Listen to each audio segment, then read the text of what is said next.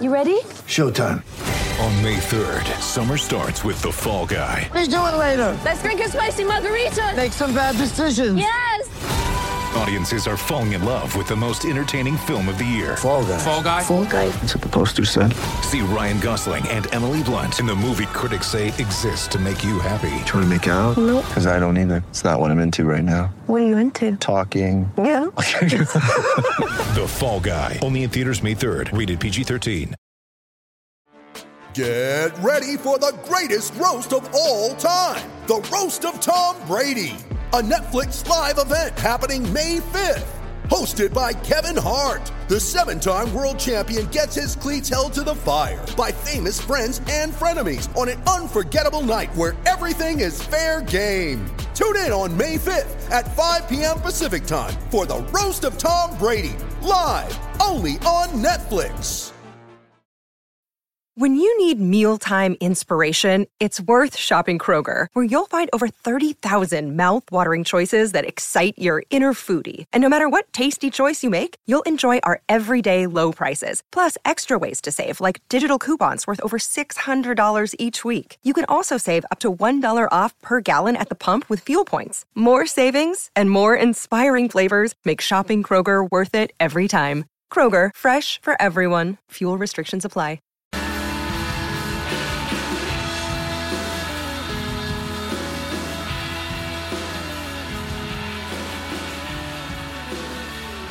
The Shakib Al Hasan show rolls on. Bangladesh's brilliant all rounder hitting his fifth 50 plus score of the tournament before returning career best figures of 5 for 29 to lead his side to a 62 run win over Afghanistan at Southampton. It's a victory that keeps Bangladesh in the hunt for a semi final spot and further cranks up the pressure on England ahead of their showdown with Australia at Lords. Welcome to the Wisden Extra podcast in partnership with Betfair Exchange, our bumper World Cup show reflecting on what we've seen over the last week and previewing the action ahead. I'm your host, Joe Harman, and I'm delighted to be joined by two people who I think it's fair to say have had wonderful World Cups. Perhaps not quite in the Shakib Al Hasan bracket, but not, not far off. With me today is Daniel Norcross, a Thank you very familiar voice, of course, from Test Match Special. Welcome, Dan. Uh, It's lovely to be back. It's great to be looking out over the now returned Micky Stewart Members Pavilion, where before that had the, the legend of the ICC Cricket World Cup. And it's great to see almost all of it's now gone from the Oval. There's a lift downstairs. I think there's one big banner. I spoke to Stewie about this on air the other day. He's a very relieved man to get his office back with his pencils and he can be proud again to be there at the Oval with his pencils all in a nice neat line. Everything back as it should be. Exactly.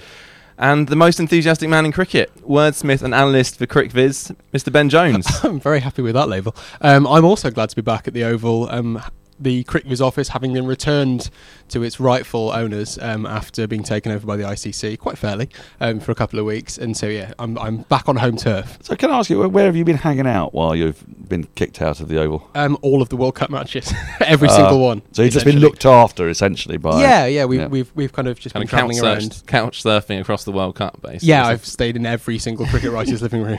Um, yeah, no, it's uh, it's but it's nice to be back. Um, even though my enthusiasm is still at 100.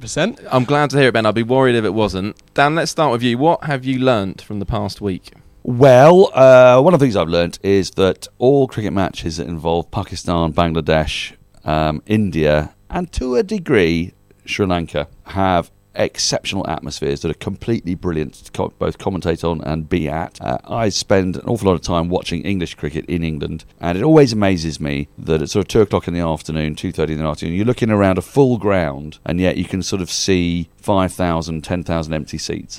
That's because uh, everybody's outside queuing for a drink or chatting or nattering or playing cricket in the concourse. Bangladeshi fans, Pakistan fans, Indian fans, they sit with rapt attention. They leap into the air at any four, any six, any wicket that their side scores, any wide that gets credited to them. And part of me thinks that the purpose of the 100 is to get new fans in. And quite seriously, these are the fans who want to get in. Absolutely. yeah. So I don't know whether I've learnt something, but I I think we'd just be better off paying for these guys to come to the game. It would be cheaper than marketing a new competition. Just give them all 20 quid, get them into the grounds, and you'd have a fantastic atmosphere because it has genuinely been the most fun games that I have seen are the, have been the ones involving these teams because TMS don't let me anywhere near the England team most of the time. So I've, I've had a lot Well, of you've time. been, with you've been fortunate, and, Bang- and Bangladesh in particular, another win today. They've been the stars of the World Cup, the fans and the players as well. Shakib Al Hasan having a ridiculous World Cup. We're just saying, has anyone had a better World Cup before? Well, the, the only people who've had better World Cup than Shakib Al Hasan are the, are the Bangladesh fans with two tigers under their arms.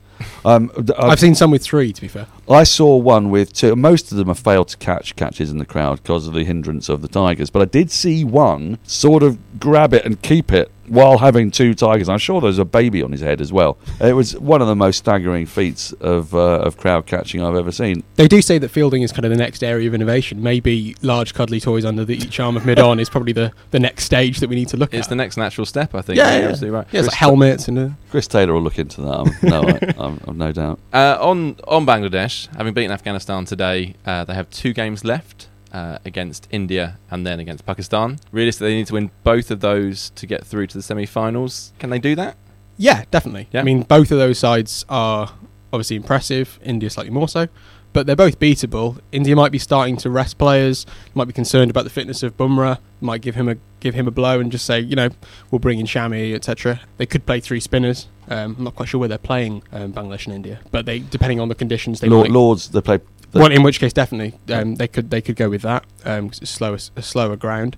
But I think the Pakistan game is probably going to be the one where we're all tuning in, thinking we're going to come to England later. But Bangladesh Pakistan could be winner takes all, or kind of winner gets to have the opportunity to maybe go through. It's that- shaping up to be an incredible game. That one. that isn't could it? mean an Oh. awful lot. and it would be pandemonium. I promise you. I mean, that would be absolutely amazing. I, I was at Pakistan, South Africa, and that was insane. But there were about two thousand South Africans, and they were mostly lachrymose and drunk. Now, if you basically had half and half split between Pakistan and Bangladesh fans, that's that's just going to be the most electric atmosphere of any game. And but the problem is that for that game to have any meaning on it, realistically, I'm thinking that it would be England being knocked out in order to make that happen because England played before that game on the fifth, don't they? Is their Mm, last yeah. match. So Pakistan, Bangladesh play on the sixth. leaving the door open for the winner of that. To, Exactly, Yeah. exactly. Um, that that's the that's my one slight worry. Unless there's a complete implosion by New Zealand, and and you know really tragically for the West Indies and for Carlos Brathwaite, um, he didn't start that process the other day. We'll come on to that, I'm sure. Yeah, well, um, I do want to find out what Ben has learnt this week, but as we've kind of touched on England there, I think we do need to. Uh, are we worried ahead of Australia's match? Three matches, so to be clear, three matches still to play uh, Australia, India, then New Zealand. We know they might need to win at least two of those to go through. I'd really Ben, love Are to. we worried? I'd really love to say, no, no, but logically this is fine. That's This what I'm looking good. for. I'm looking for a stat to yeah, reassure me cold, everything's hard fine. logic. Yeah, no, I'm absolutely terrified. Really? Okay. absolutely, absolutely scared to death. I, I, I think that England will still go through, but it's remarkable that we've been the best team in the world. But we've been best team in the world for two years, and we've arrived at the World Cup, and we've to an extent mucked it up enough that now we need to beat two of the three best sides in the world. Um, that is that is worrying. But is that just World Cup fever taking over and all of the kind of overthinking that comes when you're there's a game every day and you're just kind of examining every team, being like, well, they've all got pros, they're all good, they've all got something about them. I mean, you know, Sri Lanka beat England and they're not a good side, but they turned up on the day, and suddenly you think, well, everything's up in the air. I think they'll probably beat Australia tomorrow, lose to India, and beat New Zealand and go through. But that's a that's it's it's not certain, and it, and it should be by now. I, I'm not sure that I'm worried because I'm not sure that I mind anymore. I know this sounds sacrilegious. I know. But I'm thinking English cricket fans have got the Ashes to look forward to later in the summer, which is fantastic. They've got five test matches and one against Ireland as well, which would be terrific. And going back to my previous point, having wandered around this World Cup, I think what this World Cup actually needs is the likes of India, Pakistan, and Bangladesh in it, because I think they're the ones that make for the very best atmosphere. And I'm not sure that I'm not sure that England being in it is is that important come the semi-finals. I mean, aside from the fact that hardly anybody's watching it, none of the commentators and none of the players can see it it's not available in anybody's hotel room. There are six million people watching England's women do brilliantly in the Football World Cup, and there's a tenth of that many people watching this World Cup. I think the scandalous invisibility of this tournament is what this country deserves, and therefore I'm not sure that we deserve to get through to the knockout stages. And I think that cricket and the grounds that we're in and the matches that we're at might actually benefit. From Ben- totally different teams being in the Ben semi-finals. is seeing it. I think Ben's going to pick up a chair and throw it through the commentary glass window and onto the turf at the Oval. Ben, respond to that, please. I mean, I'm- I'm feel not like even- I'm on question time now. I'm not going to address a lot of that because I think that it's it's been a debate that's already had. But the idea that this World Cup could benefit from England not being in it is is madness. Um, we need England in this. England deserve to be in it. You need it because because because people like you, if you don't mind me saying so, Ben, have been doing. The I don't know what you're going to say, but I'm going to mind been, you saying I've been so. doing the other thing that I've that, that's occurred to me this week. Since you're asked two things, which is that whatever analysts and everybody tells us is going on in cricket while we're watching bilateral series for two years play out in meaningless, tedious contests, doesn't translate into the pressure cooker atmosphere of real, proper tournament cricket. And I love that. I love the fact that none of the predictions that any of us have made, and I've been as guilty of it as anyone else. I, I've done a show for Yahoo with Adam Collins and Geoff Lemon, and we said the day before England played Pakistan, there's no way England can possibly fail to beat Pakistan. The following week, we were asked the same question about Sri Lanka. We said, no, no, no. I mean, Pakistan, on reflection, they're not a terrible team, but Sri Lanka are abysmal. And actually, England wins 17 matches in a row, was it? Chasing in England? Was it 17 out of 18? Not really All you analysts guy. like to tell us. And so, uh, dear old Eoin Morgan is always putting people in because he thinks that England are good chasing. Well, come a World Cup, you know what? Tot- all that goes out the window. It doesn't go out the window. Well, it does No, because it they, they though, failed to chase 230. Yeah, but that's- they failed to chase 350 on a flat deck at Trent Bridge. Yeah, but if they'd pressure, if they'd have done that in a bilateral series, no one says, "Oh, bilateral series." They're they go out the window. Form goes out the window during that. Like England lost to Sri Lanka in the winter. We we went over there and we lost an ODI. Yeah. But If we England's also lost only one game in this World Cup. The thing that changes in a World Cup is that the sample size becomes smaller and suddenly everything's a bit more random. It's not that form goes out the window, it's just that if something happens on one day, we all remember it. Sri Lanka also did that six months ago or whatever Sure. it was. Like, it's not outrageous. Sri Lanka aren't a terrible cricket side, they're just worse than England. Well, But, but- if, oh, but but if wait. England lose two of their next three, then form surely has gone out the And- window. That's the thing. We, we're saying we're, we're worried, but if form means anything, then England should still be okay in this tournament. and and also Joe, And- and I've said that I also, Joe, don't, don't yeah. let him get away with this because it, because it's not just that Sri Lanka won a match; it's that in no bilateral series of England needing to chase 230 odd, not being able to get there, they've got over the line every time with totals like that. What you saw happening was, I I, I posit the actual real nitty gritty of squeaky bum time in a tournament and. You know, every commentator I've worked with who's played in the World Cup says it's totally different when it actually matters. When this is a one off game. I know you've got a league situation, but actually each game is like a one off game. Whereas when you're playing a bilateral series, you know, you lose the first one, you know, there's another four to come. The pressure isn't really there. This idea of expressing yourself is really easy to do. You just go out there and express yourself. Well, go out there and express yourself and suddenly find that you've lost your openness for next to nothing. Hmm. And then you're thinking about the table and everybody else playing everybody else. And it's no longer in your control, as we saw, because team other teams can beat other teams and then your failures get amplified and potentially punished. I think I it's, think it's I think terrific. I think there's definitely a degree to which the extra pressure in a World Cup changes things. That is fair. Like that's why we're seeing teams defend totals in a way that we haven't seen in ODIs. But I do also think that that is a ver- that is very much a mindset which is consistent with people who work in the media within cricket and not necessarily people who work in the actual game. Because a lot of people uh, in in when you're traveling from game to game and you're kind of you're doing you're commentating another game you're writing on another game you're analyzing another game we've all been there. It's it's very easy to just kind of drift into like yep it's the third ODI here at Southampton and we're not really bothered. Mm-hmm. Whereas if you're a professional cricketer that might be the only time you play for England or it's the only time you come in. Like there is a different focus on what is happening. There is pressure inherent in every single bilateral game that we don't feel outside of the game. Well, and, I, and, I, and I think it undermines it to say that a World Cup, which is the only time that we think a lot of people care, it's not it's not fair to say that's the only time that cricketers feel pressure. They feel pressure I- all the time. I agree with that. I'd Tom agree- Curran is yeah. coming in and out of the England side. He knows that every single time he comes in, he needs to deliver. He wins a game, and he wins a game last year in, in Melbourne or Adelaide, I can't remember, and no one says, "Oh yeah, well he can deliver." There is also the flip side of this that Sri Lanka have obviously raised their game, which I think you can Exactly. say is partly to do with the World Cup. If you've hmm. got a, if you've got Well, Malinga's thousands of fans Hey. screaming for you in a, in a in an English ground on a World Cup stage, in an English Play- ground where no England player and England someone like fans. Malinga, who's done this before, obviously raised his game in a way that perhaps we could say he wouldn't do in a bilateral series. And we're still Absolutely. Absolutely. Wahab Riaz. So that's the flip side For me, Wahab Riaz is the absolute classic example of this. In between major tournaments, there's no point picking Wahab Riaz for Pakistan because he just gives the impression that he can't be bothered. Then suddenly, out of nowhere, he's bowling His world 92 rec- mile per hour, His World reverse record's ridiculous, swinging. and he's done this before, Yeah, hasn't he? exactly. So, do you know, I know some people say you, the idea of a big game player is nonsense. I, I just don't. I don't think that's true. Actually, I think temperament. You see it in moments like this, and also, I mean, one of the other things that maybe you can speak to is that uh, England, particularly, have had one of the highest opening partnerships for the last two years. They were averaging well over sixty when it was both any combination of Hales, Bairstow, and Roy, and they've well, they've lost Roy through injury, and they've lost Johnny Bairstow out first ball in two matches. Now, in the first one, it didn't matter so much, but it does sort of depress scores. And when you look at other sides in this World Cup, the importance of an opening partnership seems to be way larger than you might think it ought to be. I mean, a Yeah. normal cricket fan might look at that and say, well, it's only one tenth of your wickets. But oddly, that first wicket going really early absolutely No, it's- depresses it's the enormous. scoring It's- in the first 10 overs. It's doesn't it? enormous. I mean, I've been confounded by what's happened with Australia, and I've, I've watched a Yeah. lot of Australia for the last two years. I didn't think they were any good, and I've been proved completely wrong. And I think part of that is the fact that Finch and Warner have overperformed so enormously. They've only lost a wicket in one of their World Cup games in the first ten. And they Wow. lo- admittedly, they did lose four wickets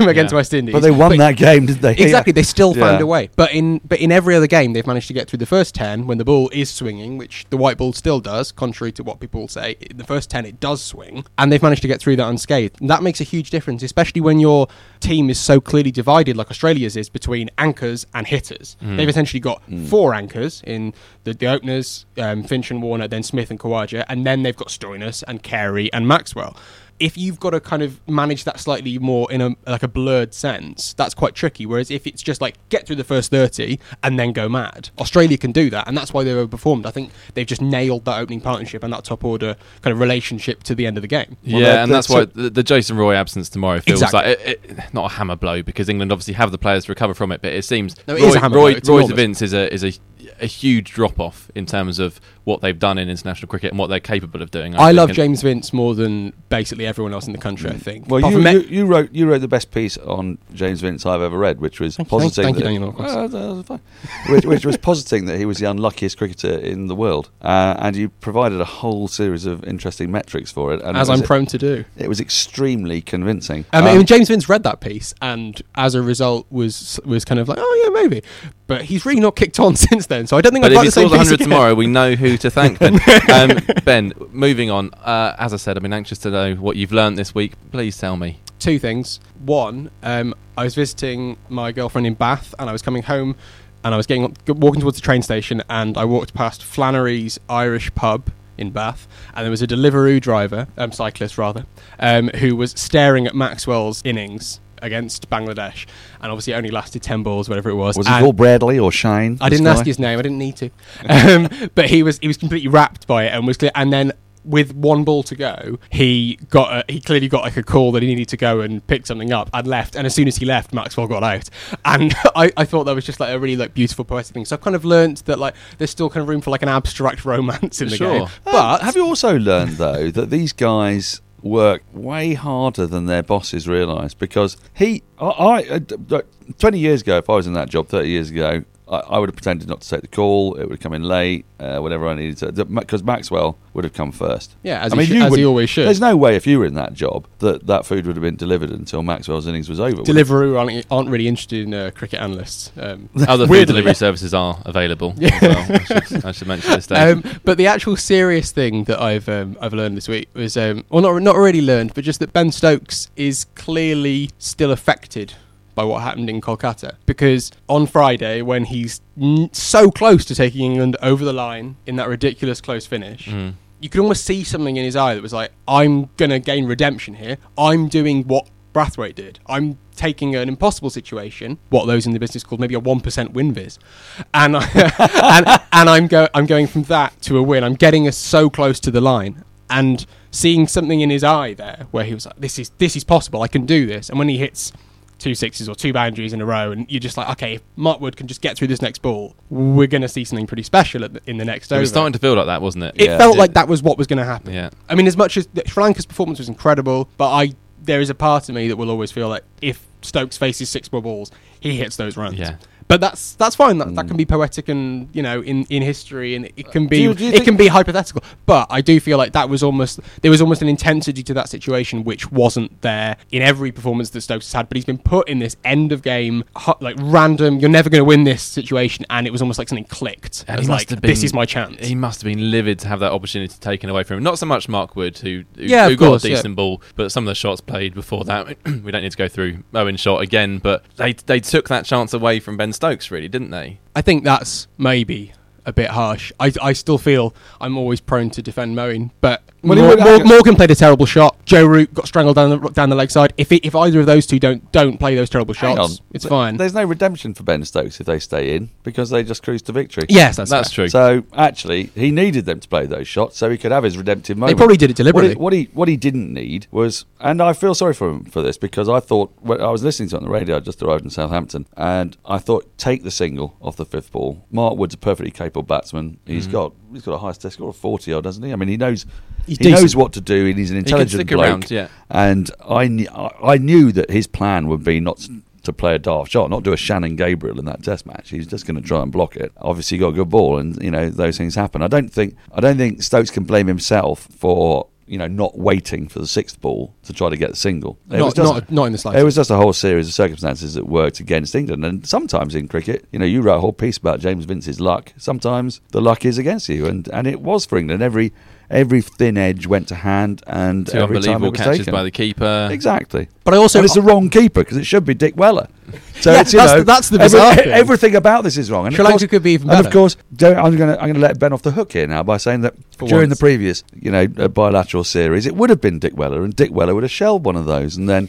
England would have won, and then it would have looked exactly like all the games that England had played in between the World Cup cycles, but it wasn't. what are we going to talk about next, Jeff? Um, do you know? Do you want to know what I've learnt this week? yes, Yeah. yes. Sure, okay. That was what I was going to ask. yeah, make um, it pithy though. We're running me- out of time. You're not allowed to swear on. So for me, it's the New Zealand are the team to watch in this tournament, which everyone's got a soft spot for New Zealand, I think, but wouldn't have necessarily said that at the start of this tournament. But they've had three nail horses for me, biting finishes now. They've got the kind of general mastery of Kane Williamson, the raw pace of Lockie Ferguson, and the best village cricketer the world has ever seen in Colin de Grandhomme. Yeah. And and they just they're, they're t- they haven't, I don't think, played at their best or played especially well at times, but they've come out of three really tough situations with three wins, which is well three more than England have managed in the same circumstance, having I had think- two opportunities to do so. I think what's really interesting with them is that they've had an incredible schedule because they've basically not had to play any good teams, especially with the rain off with India. They've essentially played the three kind of most susceptible teams in the tournament to being just rolled over, and then they've played two teams. Although one of those teams has gone on to beat the tournament favourites. Oh, so, yeah, so yeah, these yeah, are the yeah, yeah, yeah. but you know, but you know what I mean. Like if you could line it up ahead of the tournament, and you could plan your you could plan your um, your World Cup approach, Absolutely. and that and then they've essentially gone from comfortably winning their first their games against the um, the, the kind of weaker sides, and then they've gone narrowly beaten the middling sides. I know South Africa haven't been good, but across the board they are generally a middling side. got the rained off point against India as well. Exactly, and They've been uh, jammy as and so now it's they? like, what's going to happen when they actually play proper tournament competitive teams like Well- England and Australia? That's that's going to be when we decide. It's it's awkward because obviously you can't really say, oh yeah, we'll know how good they are when they play the good teams. But that is the only real way we can know New Well, we, Zealand's this is my point again. So you, well, I'm not sure that we will because the pressure is off them. That's the thing. So England have played the, the games they've played with the pressure on them and succumbed to it. New Zealand haven't succumbed to pressure. I mean, I think they got so far ahead in the games they first started playing that that really, you know, there was no way that pressure was on them actually. And it does make me wonder about this format. I quite like the full ten teams all playing each other. it's a brilliant format. I, I'm, I'm all for it. I do, though, think that there could be a slight modification in which you take the seedings of the top five sides and the bottom five sides, Hmm. and you front load you front load those games. So the teams between first, second, third, fourth, and fifth play each other first, and six, seven, eight, nine, and ten play each other first. So that you because we've got a few teams that are, are away and over the hill. Yeah. And I think if we'd put the big, the, the more fancy teams playing each other first, and the less fancy teams Yeah, playing I each don't other mind that. first, You'd have an interesting looking table. You'd have a really interesting table, and then those matches would all have big pressure on them, and you'd also build confidence in the teams that are lower down the table to believe that in this game, if we can beat New Zealand, or we beat India, or we beat Australia, or England, It becomes a bit more in knockout. one, Yeah, I can then see we're that. I. I like that. And I and I do think that it's a real shame that England are playing the three toughest games at the end. It's worked out okay because England have uncharacteristically messed up against Pakistan and Sri Lanka in games they should they ought to have won. But had they not done that, this tournament would be absolutely wretched. I mean, we have to be really grateful both to Sri Lanka and to England for messing that up. Because if, if England had won that game and if England had beaten Pakistan, then we would have nothing here to talk about. And the I just say format, the that, lo- and the format that you're both saying you like would have been Would have absolutely been- pilloried. would have been for- pilloried. Yeah. Yeah. almost like what's actually happened is is is better than what everyone just said was going to happen. It's weird if you actually just wait for the games to be played Rather than some- assuming every team who's the favourite will rather win than the just game. looking at the Yeah. start of thing. Well, if But there you are, know- if there are no upsets, then it's going to be really boring. But- but you know what? It's the World Cup. There are upsets. But you take my point though, because we still got, Yeah, yeah, I we still completely got, do. we still got three teams that are that are so so likely to go through out of four. Yeah, of- yeah, of course. In India, Australia, and New Zealand, and had they been playing each other and England and uh, who was number five at the start of this? Would have been South Africa, probably in the top. uh, Five. no, South Africa were third. Third, right? So South Africa would have been in that Yeah, top five. no no upsets. So, So, but, but those world sides would have played three. each other, and those other sides would have played each other. And this table, we would be speculating like crazy and saying, "Oh my God, England go into their game against Pakistan, knowing they've got to win because they've lost two of their first four. You know, uh, I, ju- I just think that that would have been terrific. I don't know. if- I don't know whether they thought about it or didn't think about it, or I'm kind of anti-contrivance in these kind of situations because part of the fun of the World Cup is that it's just like, well, you know, if you get the luck of the you, the luck of the draw, literally, Yeah. You're kind of in it. You could you, you get New a good Zealand schedule. really did get yeah, exactly. draw, and suddenly they? have won all their games and they're right in amongst it. And and New Zealand probably they they they've performed really well, but they're not they're not that good. They could win the World Cup, but they're not streets ahead of everyone else. They're not leading the table after four games. Good. No, They've just been a bit lucky with the schedule, which is fine. That's kind of the point of a World Cup is that it's that element of random, which is why I'm slightly against the idea of in any way rigging it. But I do I do like the idea. I think there's, there's something think, in that. I think where where, the, where things might also get interesting for them though is that they've not yet really been on these slower pitches. Now, when when we were first watching this World Cup, all sorts of things were blowing our minds, weren't they?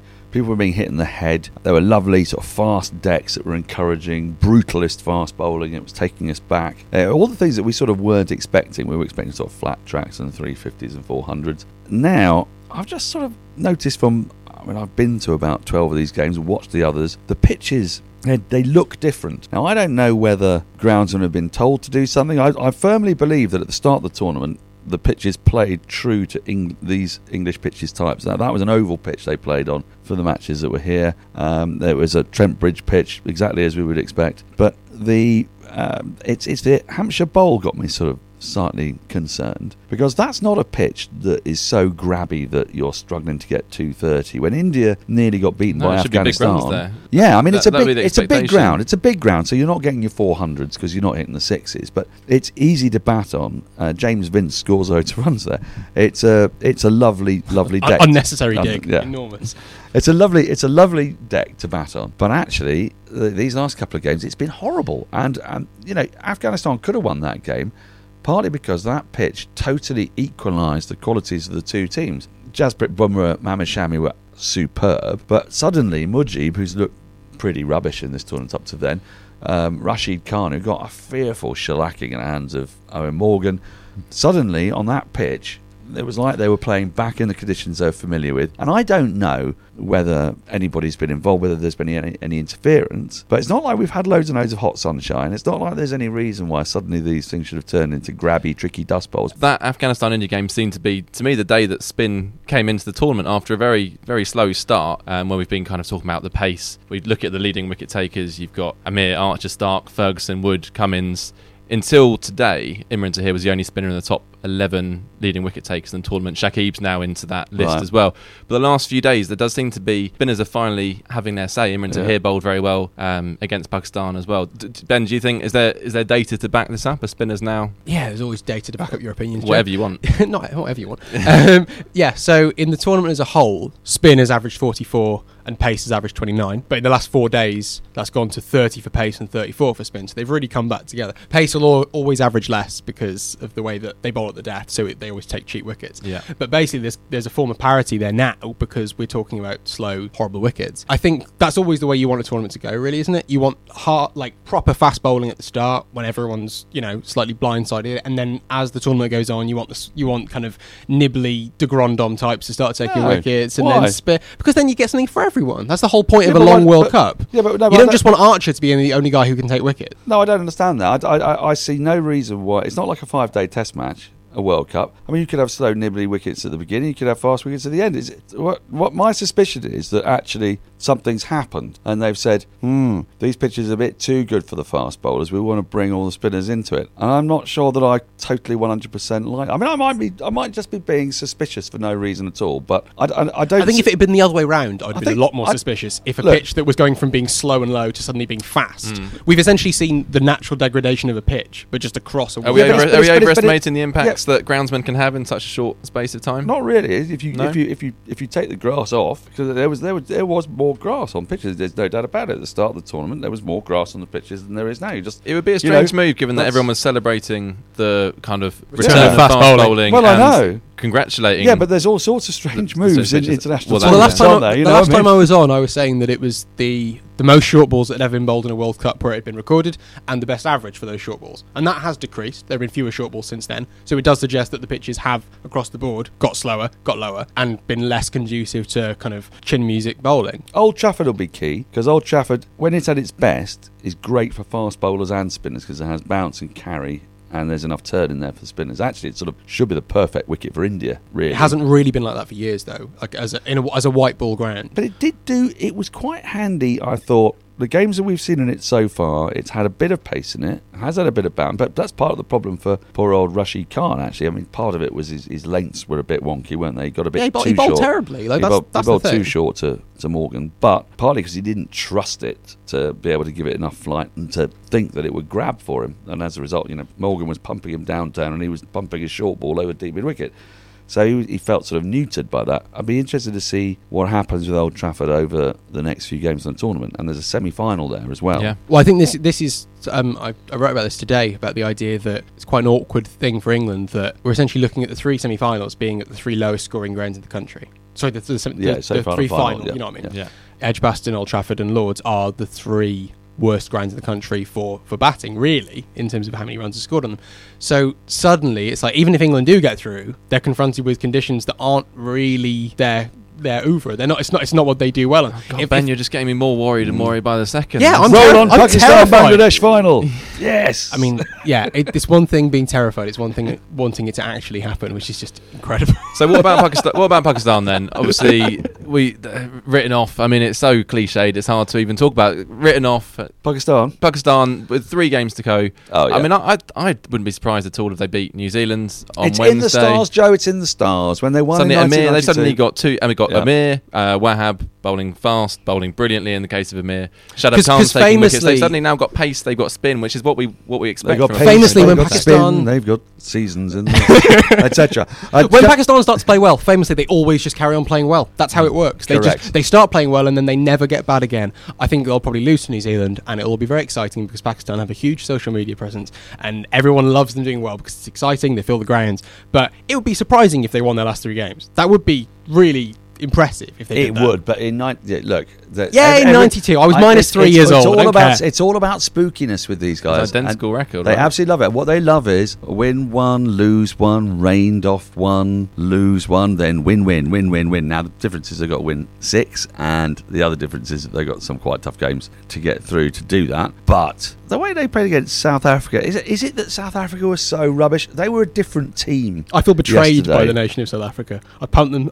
up so much Did out the? World Cup. I went so big on them. All because of David Miller, you see. I mean, you know, well, he's a very handsome man. It will happen to a person. But I do think that They, they, let you down badly, haven't they? And they've how is your laptop eating? delicious, Is it coming- absolutely yeah, delicious. coming Yeah, it's really yeah, it's, re- it's really thrown They were The diet. diabolical. I mean, they Just were the, awful, wor- they're the just worst South. African team to play in a World Cup. Uh, yeah, it's But yeah. but I, the, the other thing that I think you've got to be scared about with Pakistan is that they've suddenly worked out that Haris Sohail has to play, and Mm. he he gives it a serious tonk. So that They've also worked He doesn't out that- normally. well, he did yesterday. Yes, and I but he doesn't normally. And, and if he's playing instead of Shoaib Malik, Yes. That's got to be which a, he got to be an obviously should be doing. side, I mean, right? you're, Yeah. you're carrying a 45 year old in Shoaib Malik. Um, that's insane. So they've they've dealt with that, got rid of that. I just think I'm not. I mean, I think their bowling's an issue, isn't it? Because Shaheen Afridi, They've not got better. Hassan Ali, yeah, but They've Ma- just played some bad but, teams. But Mohamed Mohamed Amir is up there with. He's having one of the great World best- Cups. The best seamers in this tournament, isn't he? And again, yet again, this is a guy who. I think Andy Zaltzman said in 14 matches before the World Cup, he'd taken what five wickets. I think was he's, it? I think he'd taken I think he'd taken three wickets Three, was it? since the Champions Trophy. right. And how many? Took three wickets in an afternoon. How many's he taken? Right. 15 in this tournament. Joint, So- joint So highest he's 15 taker. is actually more than three. Yet again, big name, big games bring out the, with Wahab Riaz, Mohamed Amir. Suddenly, those two Pakistanis are on fire. I think there's there's a chance that they could make it through.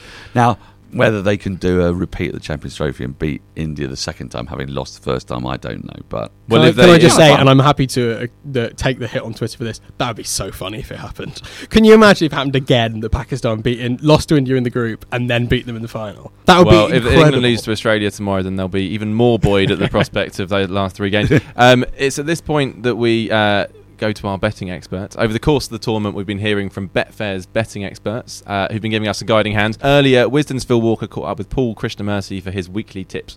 As ever, please do bet responsibly. Okay, I'm delighted to say that uh, we, we've been joined by Paul Krishnamurty, professional gambler and Betfair cricket analyst, uh, who's got his eye on a few uh, interesting bets for the next few games. What have you got for us, Paul? Firstly, outright bets. Okay, so first bet I had in the tournament was bet New Zealand each way. So I've now covered that because they're, they're already going to get to the semi, so I'm going to have a chance. But I've now bet India at 3.5. I can't see how those odds get any bigger, really, in the short term. Mm-hmm. So you think India are the best qualify. side? They are the best side. They have been so far, and there has to be serious doubt over England qualifying now. They've got the three hardest, potentially hardest games to finish, and they've probably got to win two of them. Okay. Um, what's next? First up, New Zealand Pakistan, which is just the ultimate crunch game, isn't it, for everybody? Because I think if Pakistan win that, every chance they're going to get to 11 points.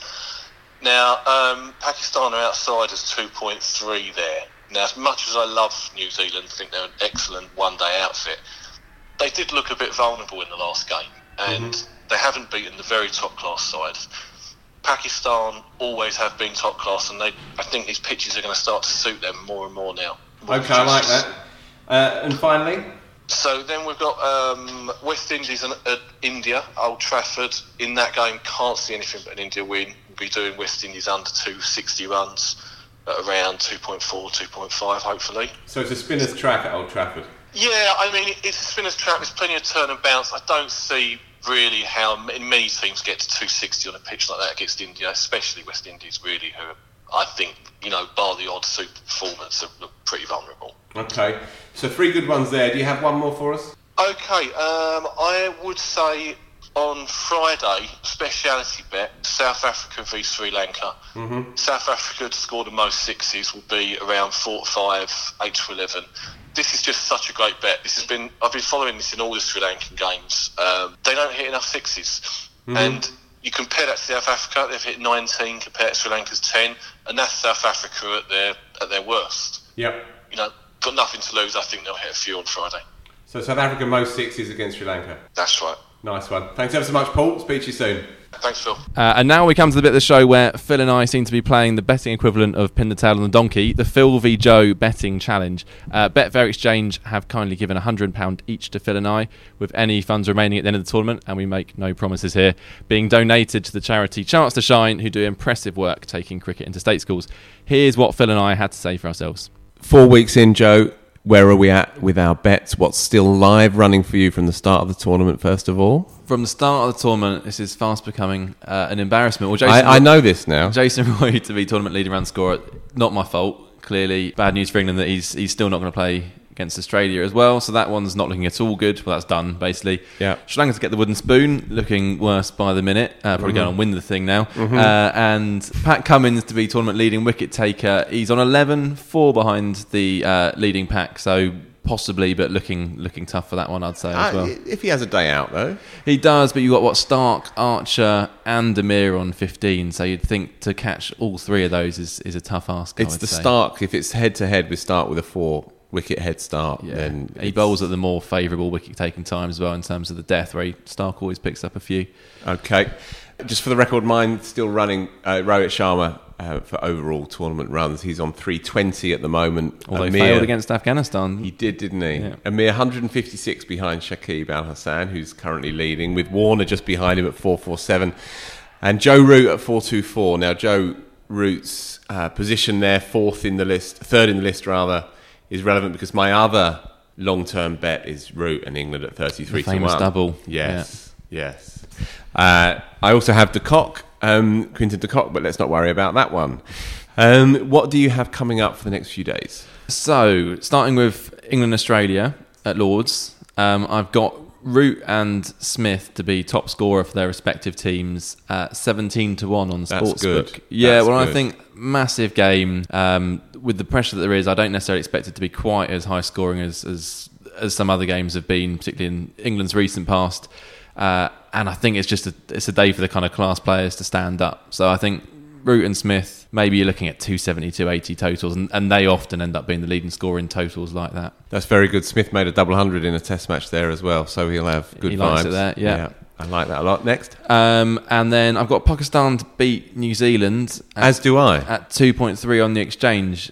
My thinking there is that New Zealand have had three very tight games and, and not been lucky to get out of them because they've played well to do so. But I feel like they're going to get beaten at some point in this group stage. And a, Mm-hmm. and a Pakistan side buoyed by that win over South Africa with a semi final spot now up for grabs potentially. Uh, I think I could see Pakistan coming away with a win in that one. They have to play desperate cricket now, Pakistan, don't they? Mm. And there's an enormous incentive there for them. Okay, I like that. And your final of the three? And my final one of the three is Rohit Sharma to top score for India versus West Indies on Thursday. Uh, odds aren't up on Sportsbook yet, but I'd imagine at about seven to two. That's what he was last time I backed him. Uh-huh.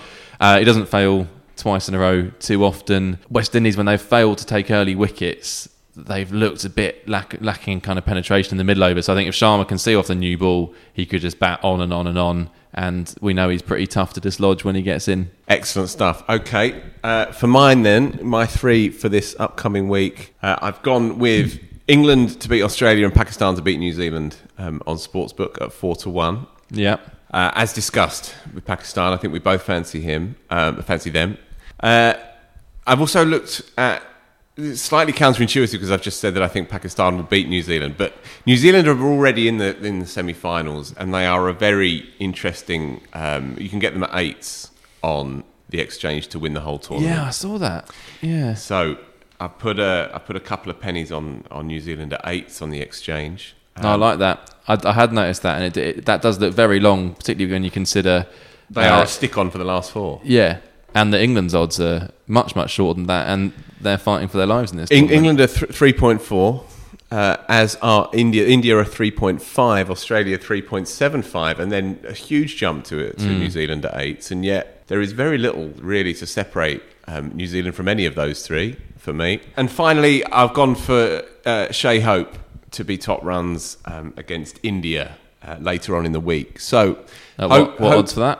Well, I've got him. Uh, Oh, so he's not not available yet. N- not available yet, but I'm expecting it'll be around seven to two, three to one. That's been the go-to for most openers in the tournament. He has had an in and out tournament so far, but he's made two good scores. He made a 96 and a 68 against Bangladesh and Australia, and a couple of failures here and there. So, by the rhythm of Shea Hope's tournament so far, uh, he failed last week, so I think he, he may be in the runs this time round. And he plays well against India. Uh, he averages 63 in ODIs against India.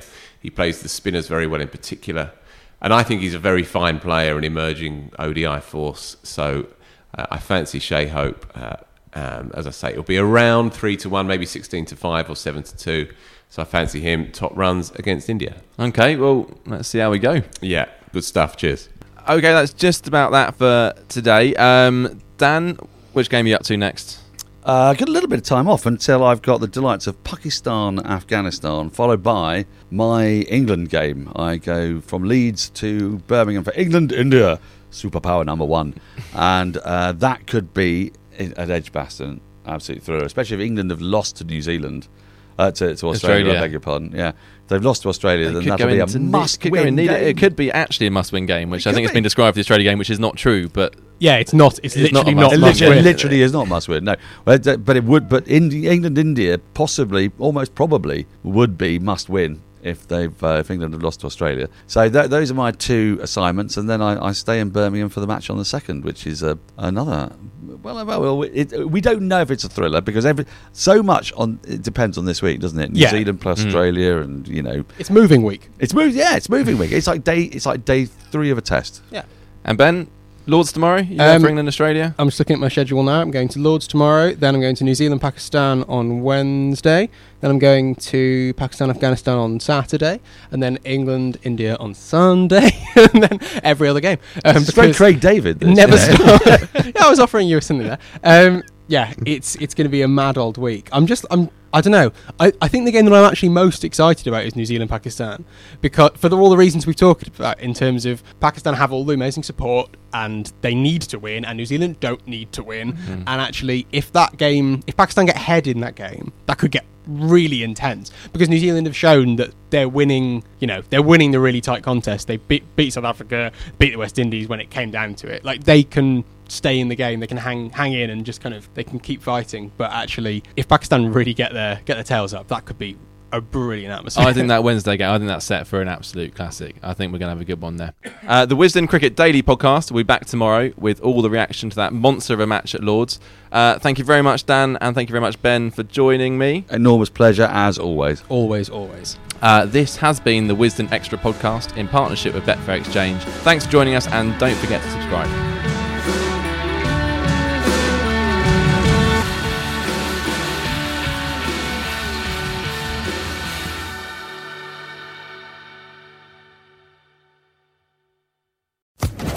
Social Podcast Network.